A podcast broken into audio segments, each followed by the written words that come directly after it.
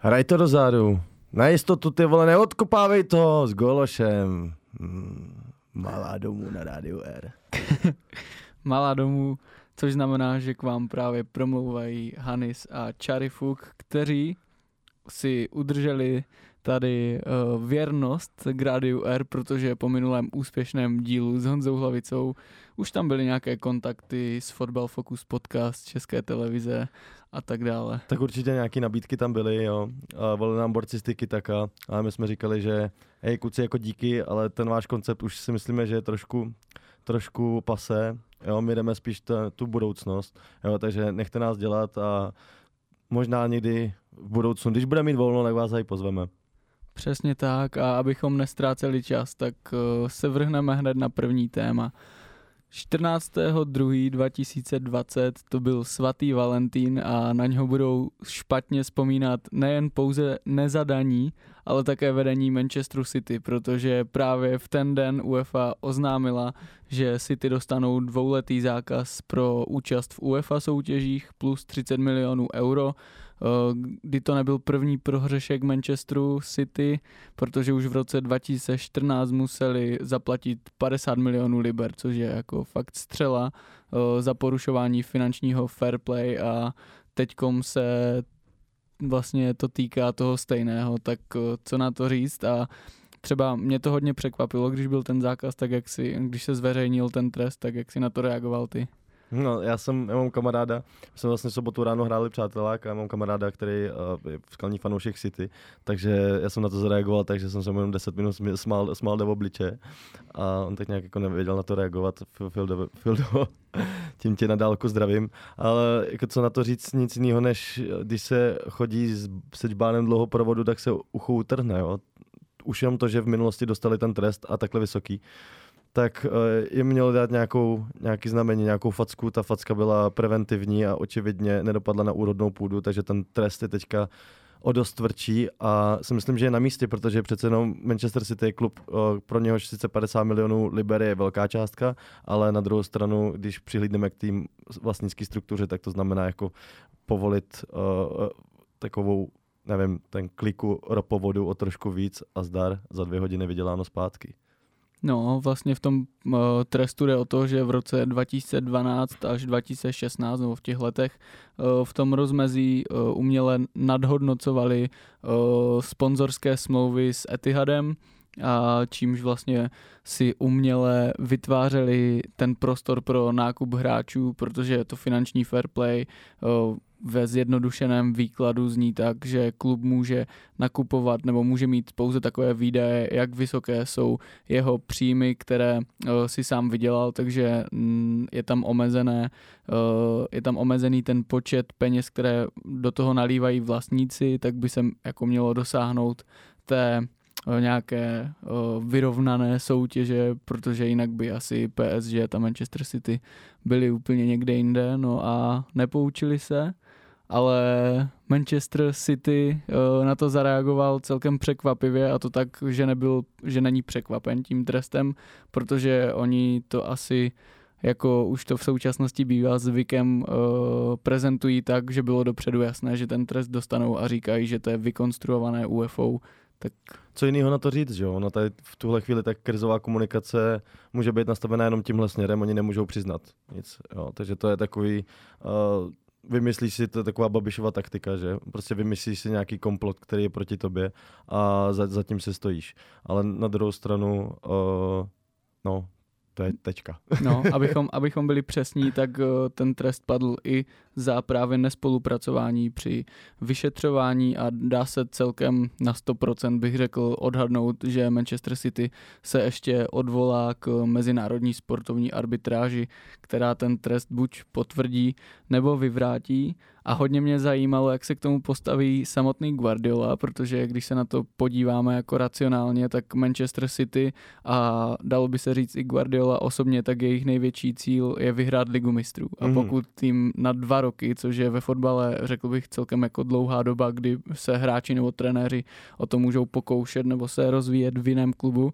tak když mají ten trest na 2 roky, tak bych jako očekával, že trenér i hráči budou uvažovat o odchodu a o tom, jaký to bude mít dopad právě třeba i na vývoj klubu, jako je Manchester City. No pro mě jako fanouška ACčka je to rozhodně špatná zpráva, protože podle mě Pepek půjde prostě do Juventusu. Mm-hmm. On ten Juventus pod Sarrim, teďka o tom se budeme bavit i později, Juventus pod Sarrim není kdo ví jaký a myslím, že Sarri má pod sebou hodně horkou židli a Pepek a Juventus se už tím, jak angažovala Ronalda, tak ten se netají tím, že má nejvyšší ambice. Takže si myslím, že to bude pro Juventus target číslo 1 dovést Guardiolu. Mm-hmm. A jak říkáš, Guardiolu prostě jediný jeho cíl je vyhrát Ligu mistrů, nebo hlavní cíl je vyhrát Ligu mistrů. A Juventus tu má velmi našlápnuto, takže tady by se to úplně hodilo. Každopádně pojďme na začátek, jak to vůbec vzniklo.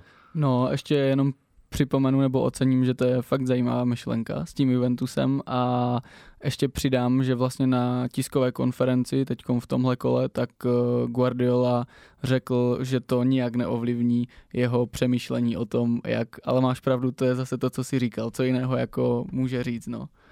A teďkom půjdeme, jak si říkal, k tomu, jak to celé vzniklo a myslím si, že jako většina fanoušků nezná. Možná teďkom už zná, protože jeho jméno a tvář se a příběh se objevil na hodně v celém mediálním prostoru a je to Rui Pinto, což je vlastně portugalský whistleblower, což znamená pro ty, kdo neví, člověk, který má nějaké informace o nekalém fungování společnosti. Hodně se to vlastně objevalo v politice, kdy v dějinách Ameriky třeba nějací tajní agenti, když věděli, že FBI nebo CIA postupuje nějak špatně nebo proti pravidlům, tak pod jako rouškou anonymity zveřejňovali ty informace. To je vlastně, jestli můžu, takový Julian Assange v fotbalu, nebo vlastně jo. Chelsea Mannings, nebo Edward Snowden, takový přesně. Přesně tak. Přesně tak a vlastně Rui Pinto začal tím, že v roce 2015 se na internetu objevil server Football Leaks, což je vlastně v překladu odtajněné dokumenty nebo úniky z fotbalu, přesně tak.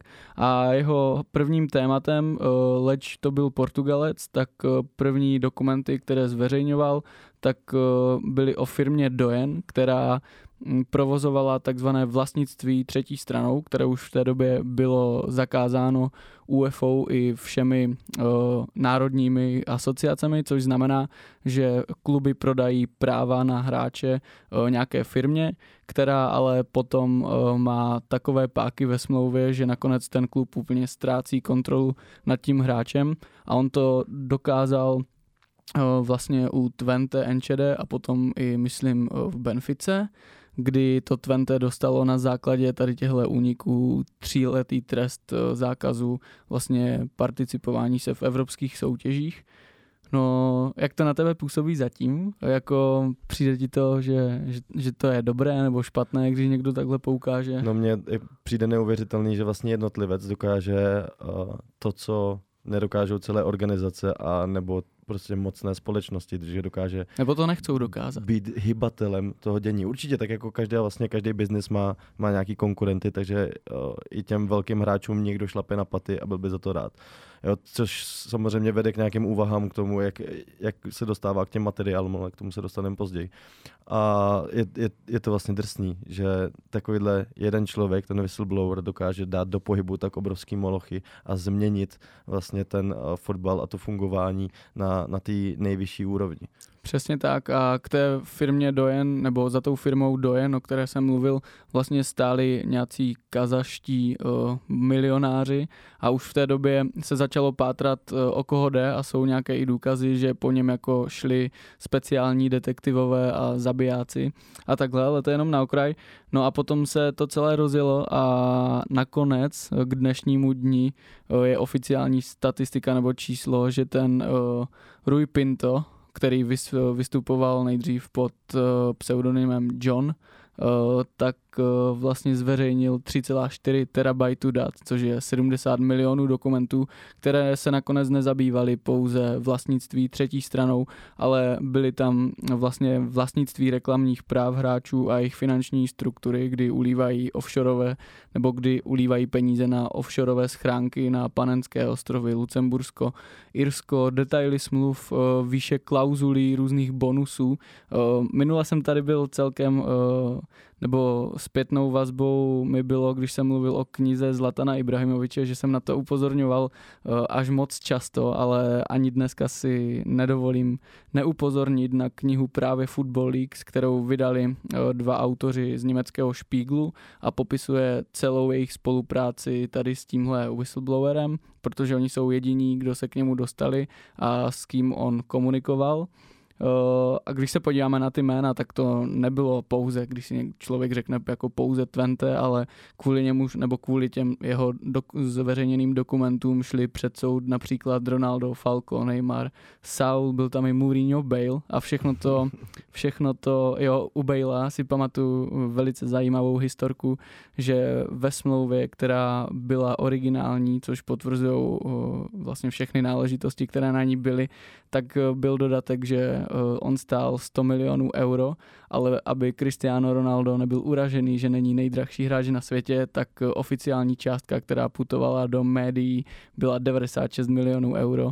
Takže opravdu doporučuji všem, kdo chcou nahlédnout za kulisy velkého fotbalu, tak tato knížka, kterou teďkom si jako rezervoval Charifuk, takže asi měsíc nebude dostupná, ale doporučuji.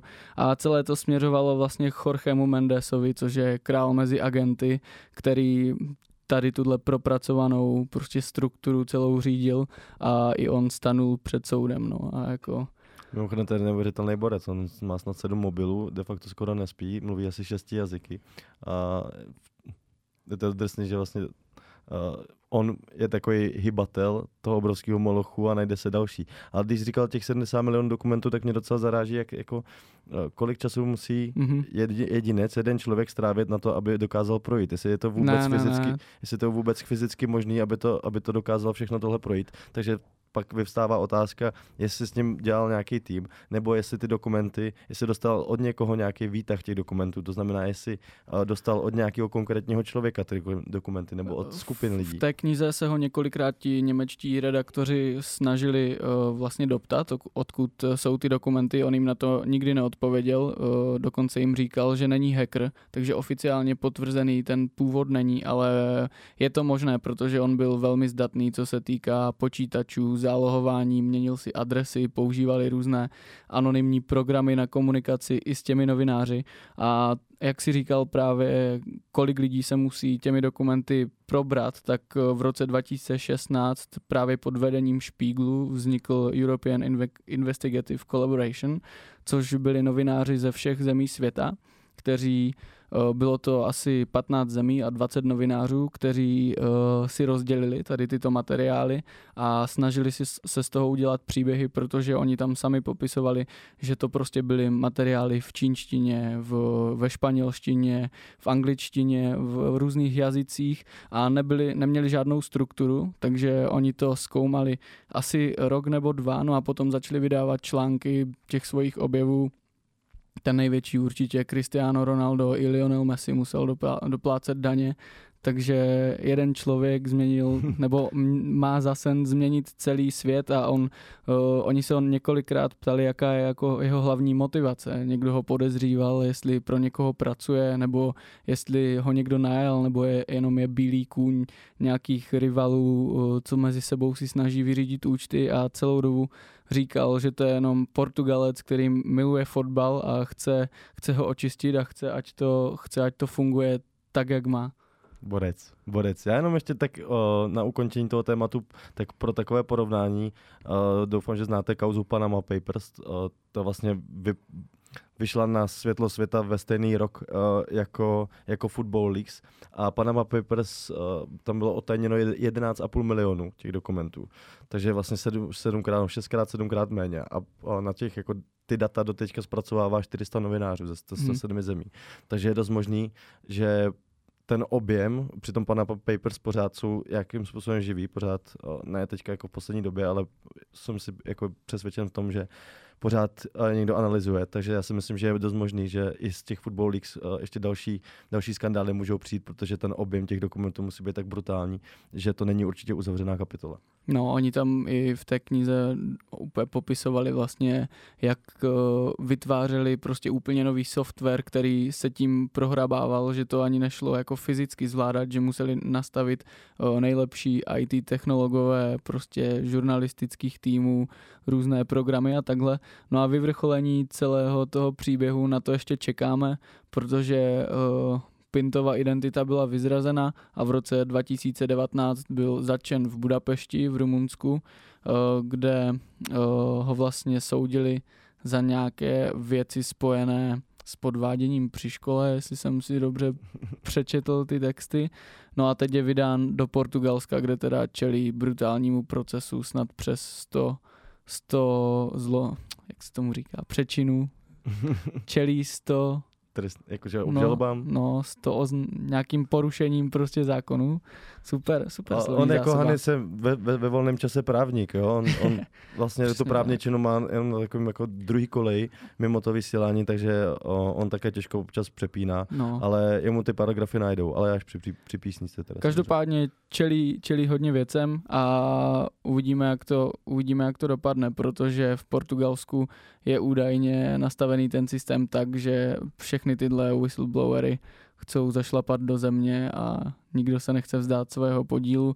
Teď se vlastně s tím zákazem City dostalo i podpory Pintovi, protože na některých stadionech se začal objevovat hashtag Free Pinto, který asi bude i názvem dnešního dílu a uvidíme, jak to celé dopadne. Já myslím, že ten monolog byl dostatečně dlouhý a vyčerpávající. A takže Free Pinto. Proto vám dáme šanci vypnout tu písničku.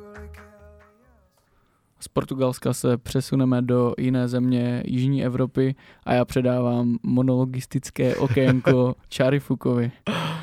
Jo, já bych se rád bavil o úspěších AC Milan. Jako poslední úspěch vyhráli jsme 1-0, porazili jsme absolutně bezzubý Turín, který prohrál 5krát v řadě už. Takže vlastně můžu mluvit o úspěchu AC Milan, ale tím taky skončím.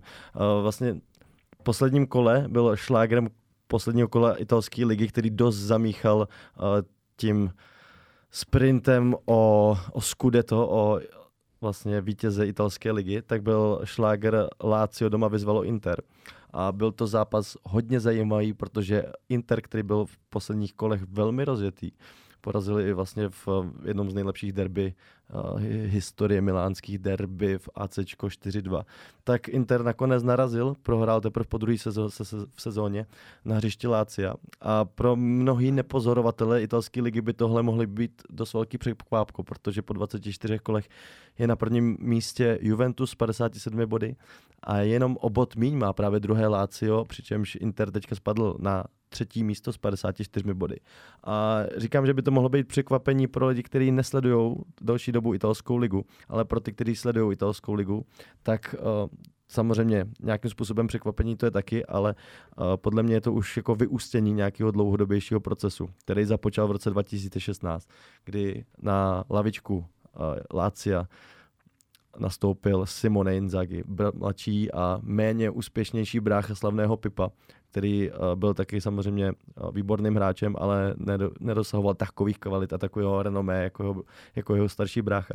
A vlastně Simone už celou svoji kariéru skoro spojil s Laziem, odehrál za něj 11 let v jejich drezu a de facto ve chvíli, kdy skončil kariéru, tak nastoupil jako trenér u juniorky, kterou vedl do roku 2016 a právě od roku 2016 vede Lazio jako hlavní kouč. Od té doby Lazio vlastně skončilo ze 4 let, tak skončilo 3krát na 5. místě. Jednou vlastně minulý rok skončilo teda na 8. místě, ale to bylo hlavně kvůli katastrofálnímu závěru, jinak celou sezonu se pohybovali okolo toho 4., 5., 6. místa. Vyhrál s ním pohár, kdy ve finále porazili teď tuším, že... Juventus? Juventus. Jo, mám to tady. Porazili Juventus, ale bylo to nějak vysoko. Tyjo. Jo, a přitom to je zajímavost... Super poraz. 3-1 vyhráli. 3-1 a to už jako nebylo žádné překvápko, protože už tehdy to Lazio, i když prohrávalo v tom, tak už ukazovala ten obrovský potenciál. Jedním z hlavních těch samozřejmě důvodů, proč to Lazio dneska si myslí na titul, který naposled vyhráli v roce 2000, takže je to přesně 20 let, co čekají na titul, na svůj vlastně třetí, protože vyhráli dva. Tak jedním z těch hlavních důvodů je samozřejmě Ciro Immobile. Neuvěřitelná sezona, 24 odehraných kol, 27 gólů.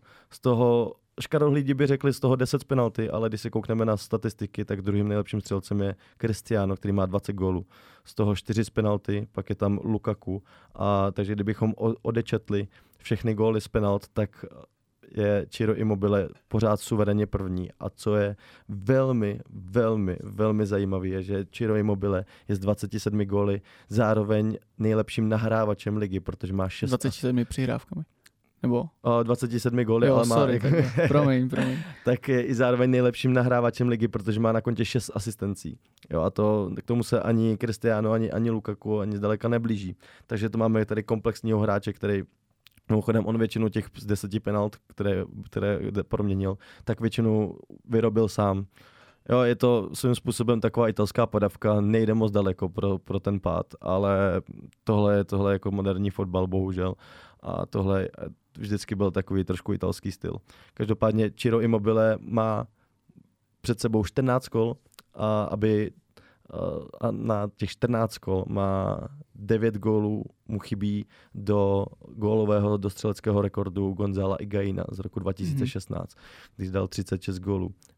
Zlomil, myslím, že asi 50 let starý rekord. A Ciro Immobile má vlastně za 24 zápasů 27 gólů, takže 14 před sebou a stačí mu 9. Při téhle formě by to mohl prolomit ten rekord po nějakého 31. 32. gola. Samozřejmě to už jsou čistý spekulace. Čistým faktem je, že Ciro Immobile je letos úplně neuvěřitelný. Je zvláštní, že jemu ta italská liga neskutečně sedí. Přesně tak, já jenom doplním, že v posledních 4 sezónách měl na kontě 23, 29, 15 a teďko má 26 gólů a to ještě ani neskončila sezóna. A já přesně jak ty říkáš, protože on má za sebou i zahraniční angažmá v Sevě i v Dortmundu, kde se od něho hodně očekávalo, protože i předtím v Turíně, v Janově i v Peskaře, kde vlastně nastupoval ještě za mladá. Jo, přesně tak, objevil ho legendárně český trenér, který je možná v Itálii doceněnější víc než u nás. A vlastně čekalo se, že mu pokvete pšenka i v zahraničí, ale nebylo tomu tak. On se v Dortmundu trápil, potom odešel i na hostování do Sevy a tam taky nic moc. Vlastně v 8 zápasech 2 góly se dívám a v Dortmundu dokonce 24 zápasů 3 góly. To bylo obrovské překvapení, protože on v tom Turíně byl výborný a když přicházel do Dortmundu, kde byl tehdy Klopp, pokud se nemýlím, tak on perfektně seděl do toho jejich systému, tam vlastně nic nenasvědčovalo tomu, že by tam neměl uspět, ale očividně se ukázalo, že Ciro je prostě výplod italské ligy, italského fotbalu a sedí mu právě nejvíc italský fotbal. A nyní to prodává.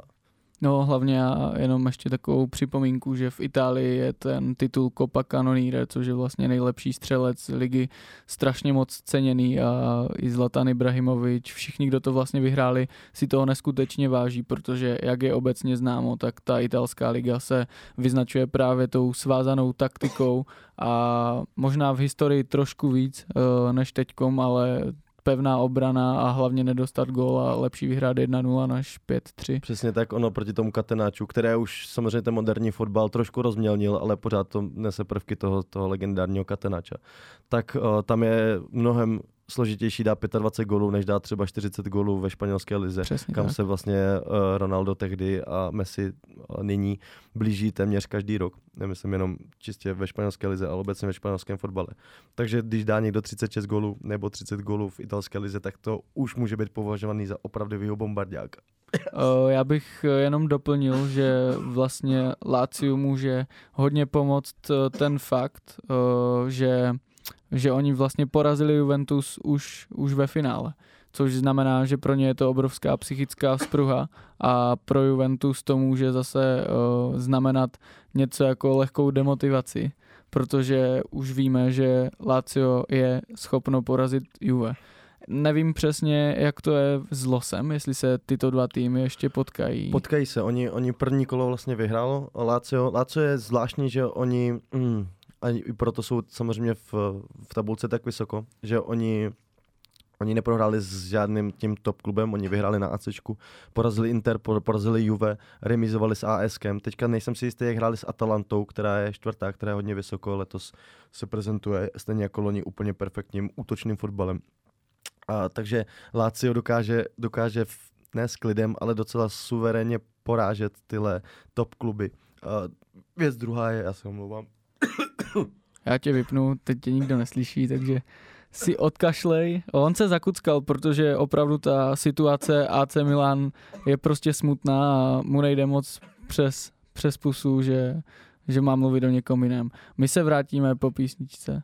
Já jsem měl minulý týden rande s Číňankou a bych chtěl teďka pozdravit Weiwei a myslím na tebe víc, než bych chtěl. Možná, jestli to zvládneš, tak poslední otázka. Kdo vyhraje italskou ligu?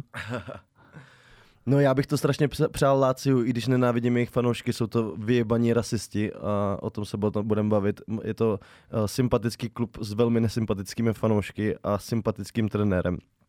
A tak hrozně bych rád, aby už někdo přerušil tu už nesmyslně dlouhou sérii Juventusu a jako fanoušek ACčka budu moc rád, když to nebude Inter. Takže Forza Lazio a sáhnete si do svědomí. Rasa není všechno, čuráci. Posloucháte Malou domů na Rádiu R a vrátíme se za chvíli. Charifuk skončil svůj dlouhý přerušovaný monolog jednou zajímavou myšlenkou, nebo zajímavou, spíš smutnou, kterou, jako nás to nebaví to tady řešit, ale bohužel to jinak nejde.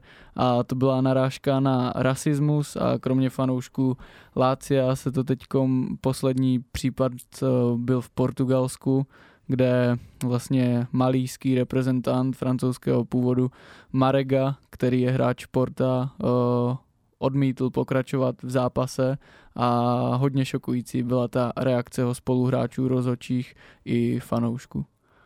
No bylo to zvláštní, no, protože pokud se podíváte na to video, stačí trošinku Google, tak vám vyskočí, že ty jeho spoluhráči se potom, co se rozhodl, že opustí hřiště, tak ho docela takovým tvrdým způsobem, nebo spíš takovým přehnaným způsobem se mu snažili zabránit v tom, aby odešel z toho hřiště, stejně jako trenér, který se pak jako nakonec samozřejmě postavil na jeho stranu, ale v tu chvíli mně to nepřišlo úplně fair vůči němu, protože já si myslím, že kdo nebyl v kůži toho hráče, tak to asi může těžko soudit a těžko ho nějak zatracovat za tohle, protože nechodili jsme v jeho botách, nevíme, jaký to je pocit a i když je člověk profesionál, tak určitě existuje nějaká meze, kterou by si jako lidská důstojnost jako neměla nechat dovolit překročit. Zlé jazyky na internetových diskuzích zase používají ty otřepané fráze, že kdyby to udělal Běloch, tak by dostal 10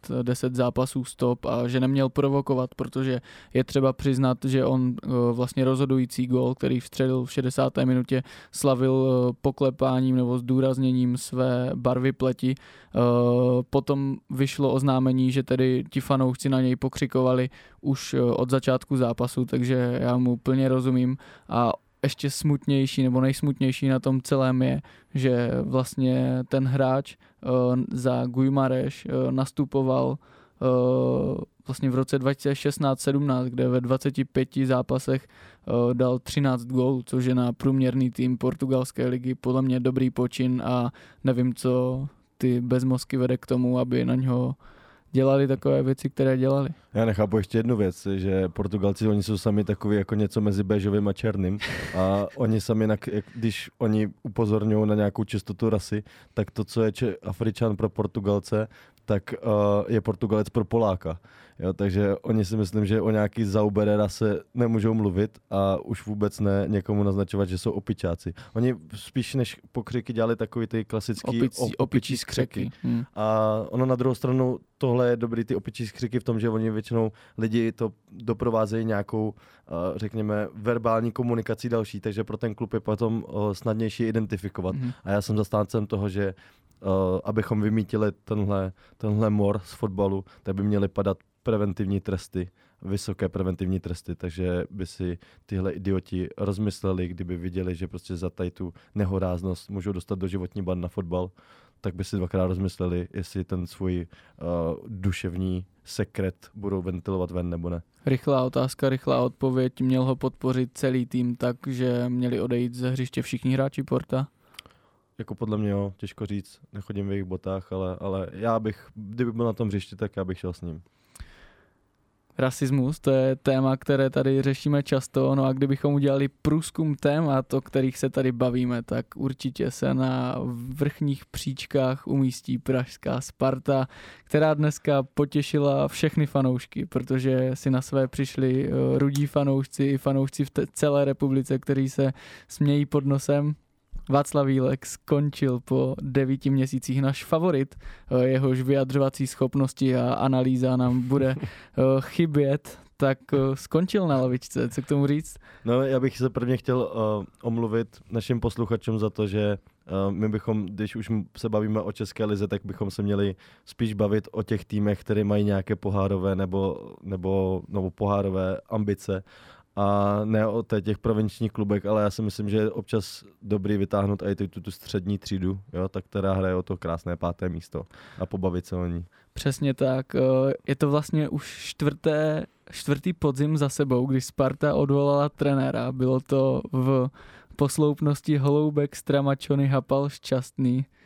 Jako pro mě nepochopitelná věc, ještě když se na to podíváme, vypadá to, že všechny ty myšlenky přebíráme z internetu, ale ono je pravda, že prostě chytrý člověk přece, když už vyhodí trenéra, tak ho vyhodí před 1,5 měsíce dlouhou přípravou a ne 2 dny po jejím skončení nebo po prvním zápase, čím si vlastně Tomáš Rosický neskutečně kazí jméno, protože on na tiskovce před zahájením sezóny bránil trenéra, hlásal do světa o tom, že hráči Sparty jsou kvalitní a že za všemi stojí, a potom udělá po prvním kole takovou věc.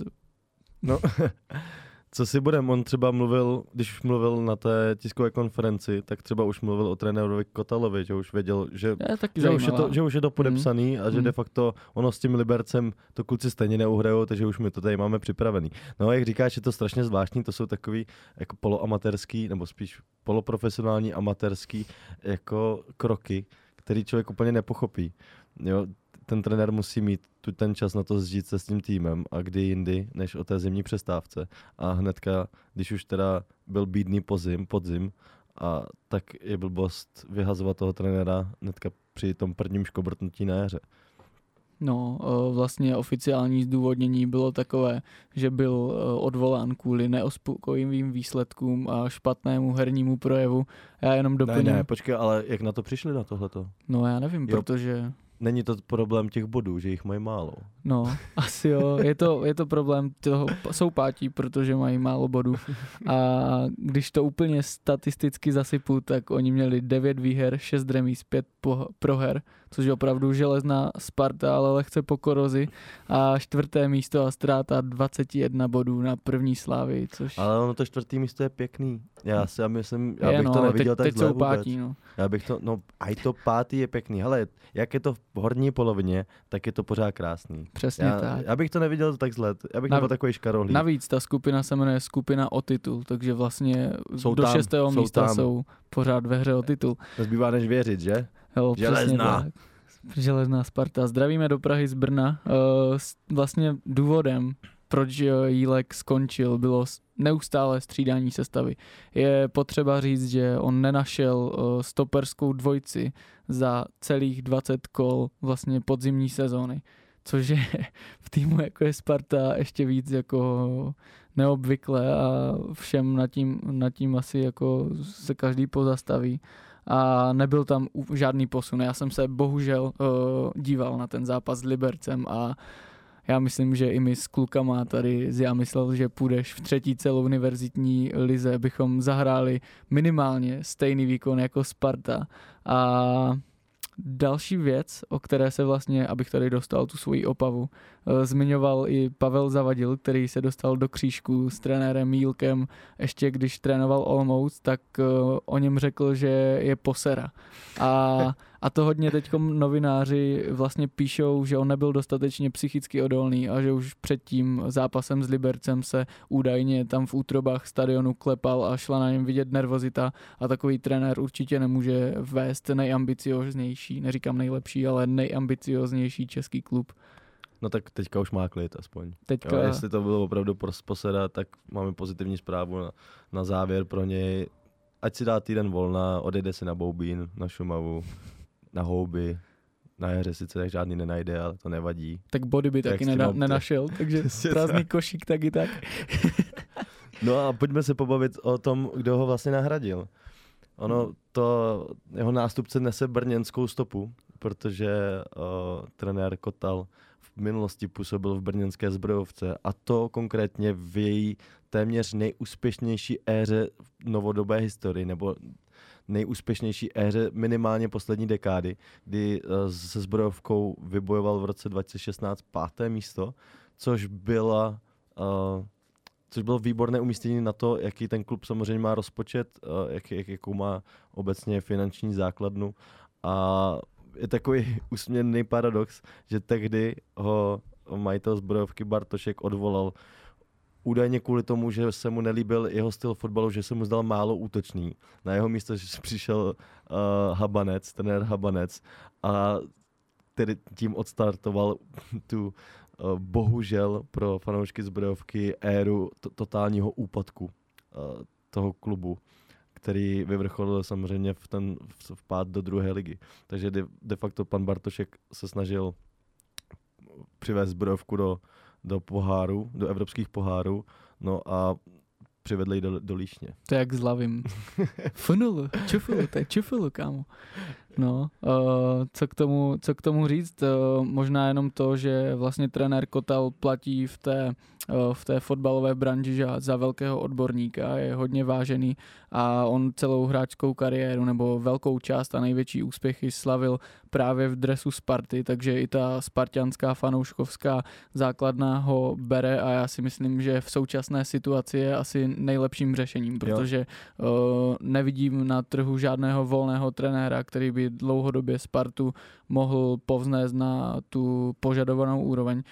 A ještě jsem četl zajímavý postřeh, myslím, od Jiřího, od Mádla, od Luďka Mádla, že vlastně Kotal byl vždycky, nenechal si do svojí práce mluvit, což je velkým problémem údajně ve Spartě, že do výběru sestavy a herního stylu mluví kdekdo z těch vlastně rádoby odborníků, takže Kotal by si mohl jít svojí cestou a nemusel by si do toho nechat kecat. Já si myslím, že to je nejlepší manažerský krok, který Sparta udělala od dob, co to křetinský, nebo řekněme za posledních 5 let minimálně, protože Sparta teďka nepotřebuje někoho, kdo přijde a přebuduje celý ten kádr a přebuduje celou tu vizi, nebo se bude snažit v půlce sezony nebo za půlkou sezony budovat nějakou na zelené louce novou.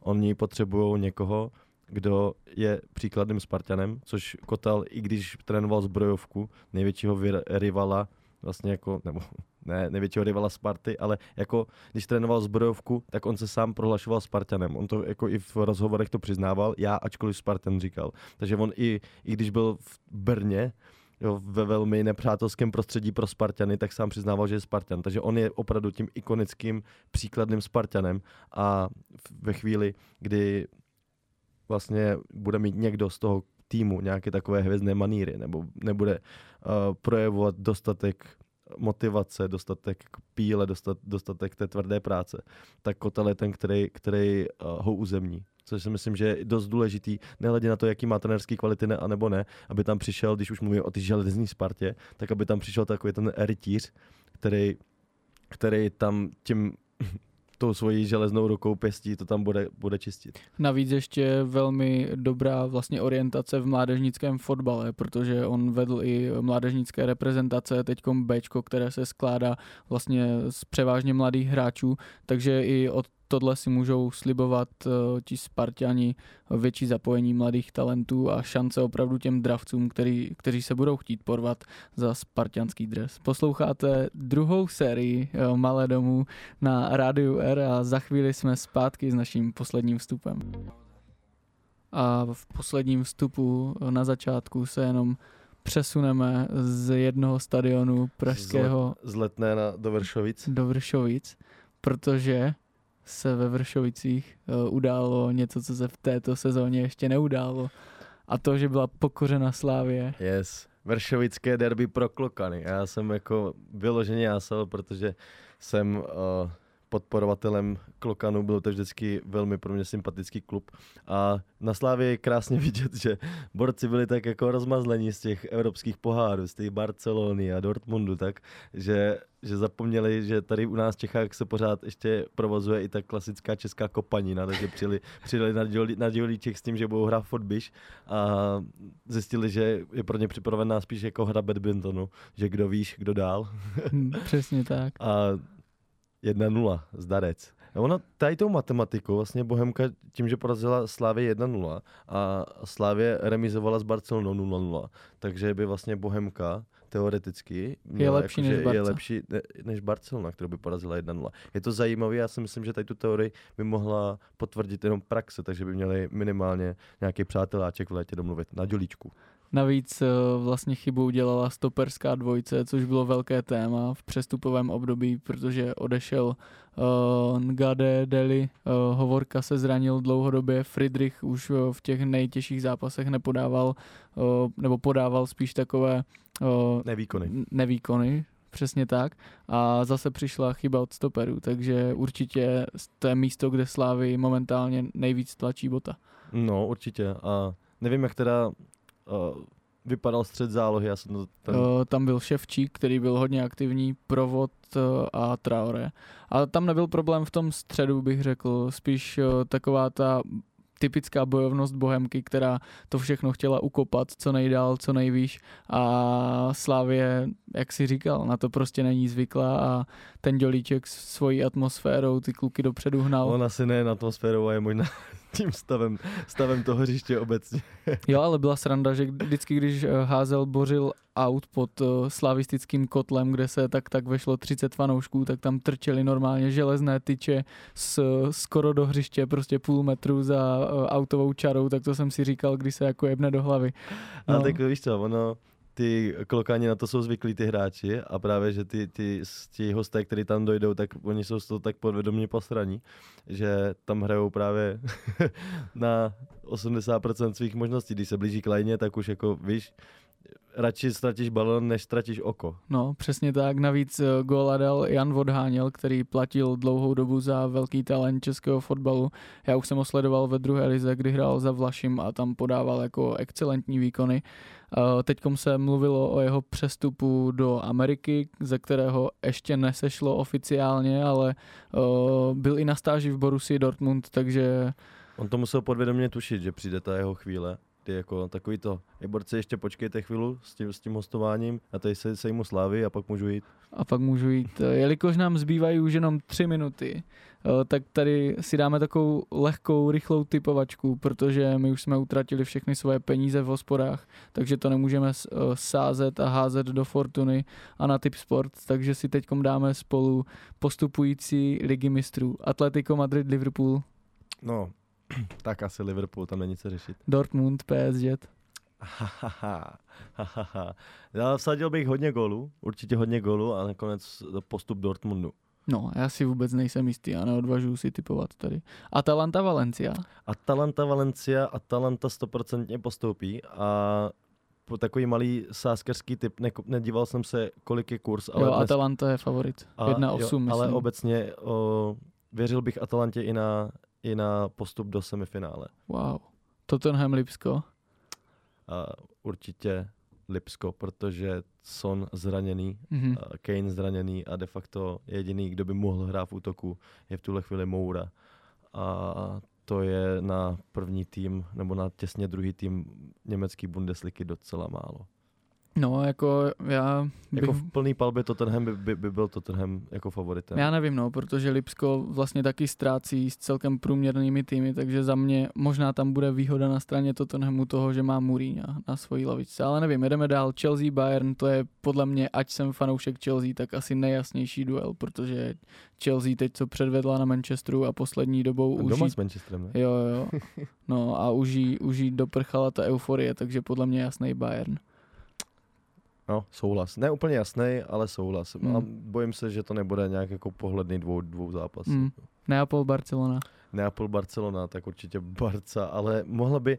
Já si myslím, že Barca vyhraje, Barca určitě postoupí, ale cítím tam, že by minimálně jeden poločas, nebo možná celý zápas, tam se mohlo urodit nějaký jako překvapeníčko, nějaká gatuzovina. Nic, co by jako někdo čekal, spíš nějaký jako náhodný pěkný goleček, že Dries se tam uvolní, vymete to a oni pak to zabetonujou vzadu. A minimálně jeden z těch zápasů by mohl skončit remízou nebo výhrou Neapole. Já nevím, no, protože Barcelonu teďkom hodně kosí zranění, dokonce dostali vlastně výjimku, že můžou koupit někoho do útoku. Tak já se nechám překvapit, poslední dva duely Lyon-Juventus. Tady na sebe máváme nebo krčíme rameny úplně jasňačka Juventus. A poslední Real Madrid a pro Manchester City dlouho poslední šance, jak vyhrát ušatý pohár. Takže... No já bych to typoval na City, no. Jako tam bude ta motivace obrovská, že když prostě ty borci budou vědět, že pokud chtějí zůstat v City, tak to je na nějakou dobu poslední šance. A ten Real letos byť vede tu španělskou ligu, tak už ne takovým suverénním způsobem, jako jí hrával dříve, takže si myslím, že City. OK, já řeknu taky Manchester City. Potom to vyhodnotíme a kdo prohraje, tak zve na pivo. Konec. Zdarec.